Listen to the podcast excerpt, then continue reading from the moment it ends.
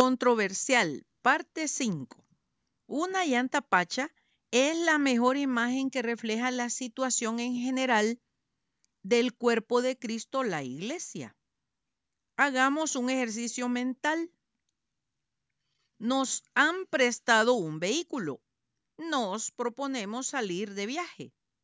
Pasamos a una gasolinera a cargar combustible, revisar los niveles de agua, de aceite, la batería y calibrar las llantas. El calibrador indica que están pachas dos llantas. ¿Qué haríamos? ¿Largarnos sin más para nuestro destino o le hacemos poner aire a esas llantas pachas? Ahora bien, si resulta que siempre pierden aire, nos iríamos de todos modos o nos ocuparíamos en hacer lo necesario para solucionar esa situación peligrosa. Lamentablemente, esto no sucede en general a los creyentes. ¿A quién culpar? ¿De quién es la responsabilidad? Por demasiados años, el cuerpo de Cristo, la iglesia, se ha venido conduciendo con llantas pachas. En este caso, ¿sirve de algo culpar a otros o es mejor disponernos a buscar soluciones? Las soluciones que se suelen buscar casi siempre apuntan a que sean otros los que hagan lo que hasta ahora no se ha hecho. También es constante la aparición de líderes religiosos con una grande y nueva idea, brillante, porque se le ocurrió a él. Nuestro Señor Jesucristo dijo, dejadlos, son ciegos, guías de ciegos, y si el ciego guiare al ciego, ambos caerán en el hoyo. Mateo 15, 14. Con precisión, ¿de qué estamos hablando? En Apocalipsis 2, 4 y 5, el Señor nos dice, sin embargo, hay algo que no me gusta de ti, y es que ya no me amas tanto como me amabas cuando te hiciste creyente. Por eso, acuérdate de cómo eras antes y vuelve a obedecer a Dios. Deja de hacer lo malo y compórtate como al principio. Si no lo haces, yo iré a castigarte y quitaré tu candelabro de su lugar. Versión TLA, traducción en lenguaje actual. ¿Por qué sucede esta pérdida de aire? Lo que nos conduce a llanta pacha. En primer lugar, son muchísimos los que confunden el Evangelio eterno con una religión o con una denominación. Por todos los medios se quiere obligar a que se acepte tal o cual práctica religiosa. Entonces, los fieles se vuelven solo números que engordan el ego de muchos y el bolsillo de otros. Líderes religiosos para poder decir cuán grande es su iglesia. Hemos perdido totalmente de vista que el evangelizar es llevar el mensaje de las buenas nuevas de salvación.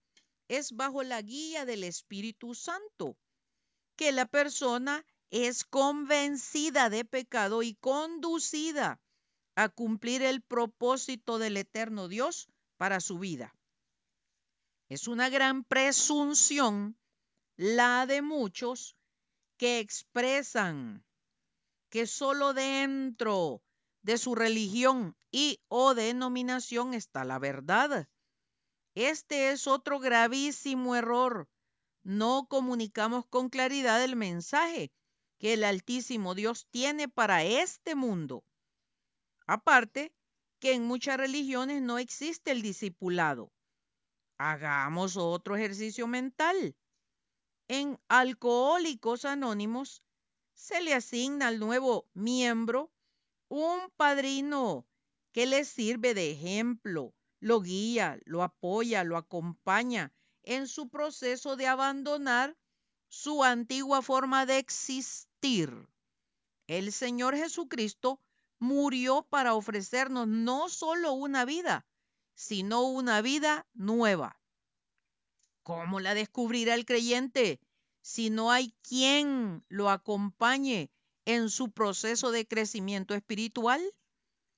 Se ha estado escapando el aire, se ha descuidado la importantísima obra del Espíritu Santo en la vida del cuerpo de Cristo, la iglesia, guiándolo a toda la verdad.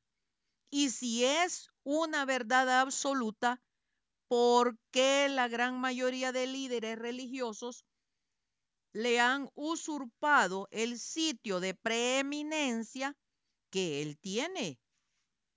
Porque ¿cómo un ciego ha de apoyar a otro ciego? Leamos cómo el Señor Jesucristo hace una fuerte aclaración. Yo soy el buen pastor. El buen pastor su vida da por las ovejas. Más el asalariado y que no es el pastor de quien son propias las ovejas, ve venir al lobo y deja las ovejas y huye. Y el lobo arrebata las ovejas y las dispersa. Así que el asalariado huye porque es asalariado y no le importan las ovejas. Yo soy el buen pastor y conozco mis ovejas y las mías me conocen, así como el Padre me conoce y yo conozco al Padre y pongo mi vida por las ovejas. Juan 10 del 11 al 15. Entonces, ¿cómo podría un creyente mantener su primer amor por su Señor y Salvador si un asalariado se ha colocado como pastor en lugar de él. A esto se debe que los lugares de reunión estén llenos lamentablemente de ciegos sin amor por la verdad del Evangelio y sin amor por el buen pastor, que con el pasar del tiempo se desilusionan de no obtener mayor cosa de la que reciben del mundo. ¿Por qué? Porque son muchísimos los dirigentes asalariados que de otra manera nadie los tomaría en cuenta, que de otra manera no podrían vestirse de tal manera para estar de pie ante un público que está obligado a oír porque él es el líder porque de otra manera sus traumas y sus frustraciones personales no impactarían tan negativamente a la congregación, porque de otra manera no tendría el nivel económico que tiene, porque de otra manera no podría abusar de mujeres y de niños con autoridad eclesiástica, etcétera, etcétera, etcétera.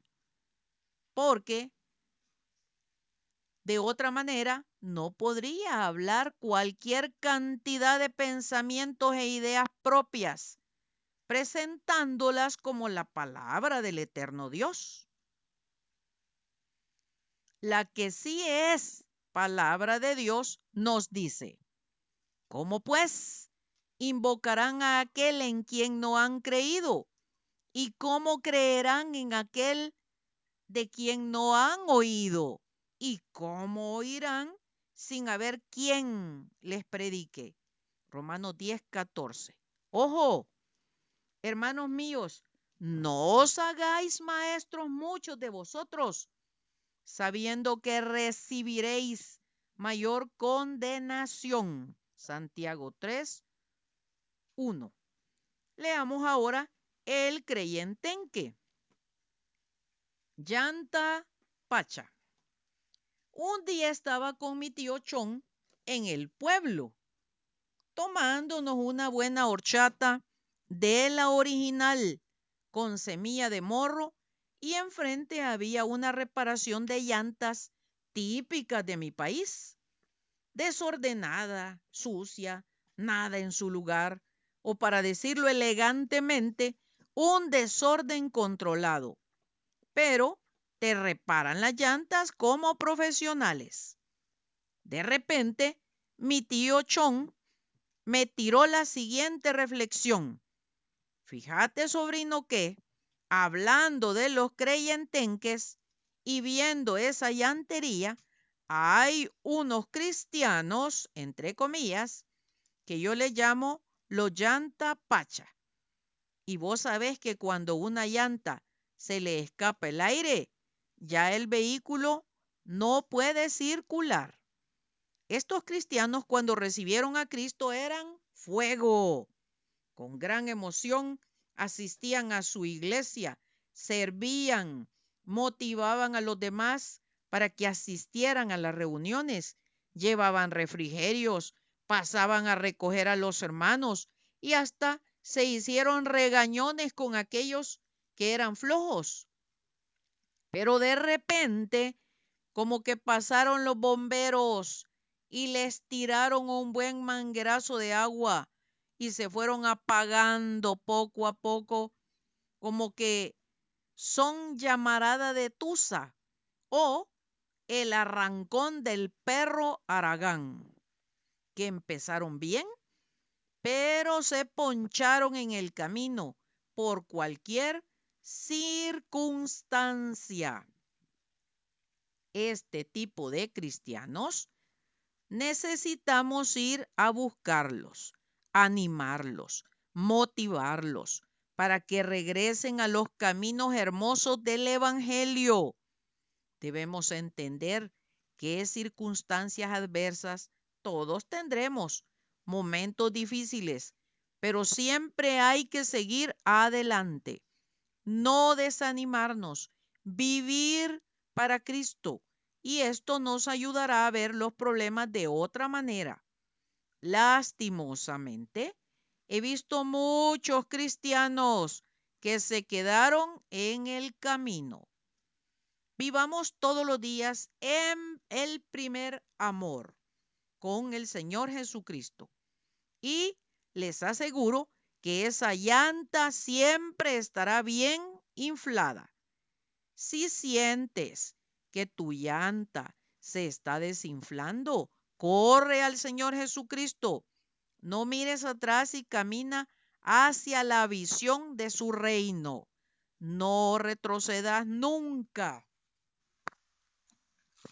Lucas 9, 57 al 62, versión TLA, nos dice, mientras caminaban Alguien le dijo a Jesús, te seguiré a cualquier lugar que vayas.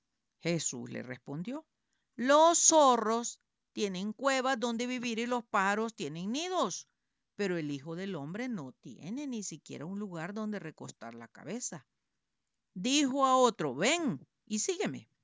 El hombre aceptó, pero le dijo, Señor, deja que primero regrese a casa y entierre a mi padre. Jesús le dijo, deja que los muertos espirituales entierren a sus propios muertos. Tu deber es ir y predicar acerca del reino de Dios. Otro dijo, sí, Señor, te seguiré, pero primero deja que me despida de mi familia. Jesús le dijo, el que pone la mano en el arado y luego mira atrás, no es apto para el reino de Dios. Bendiciones.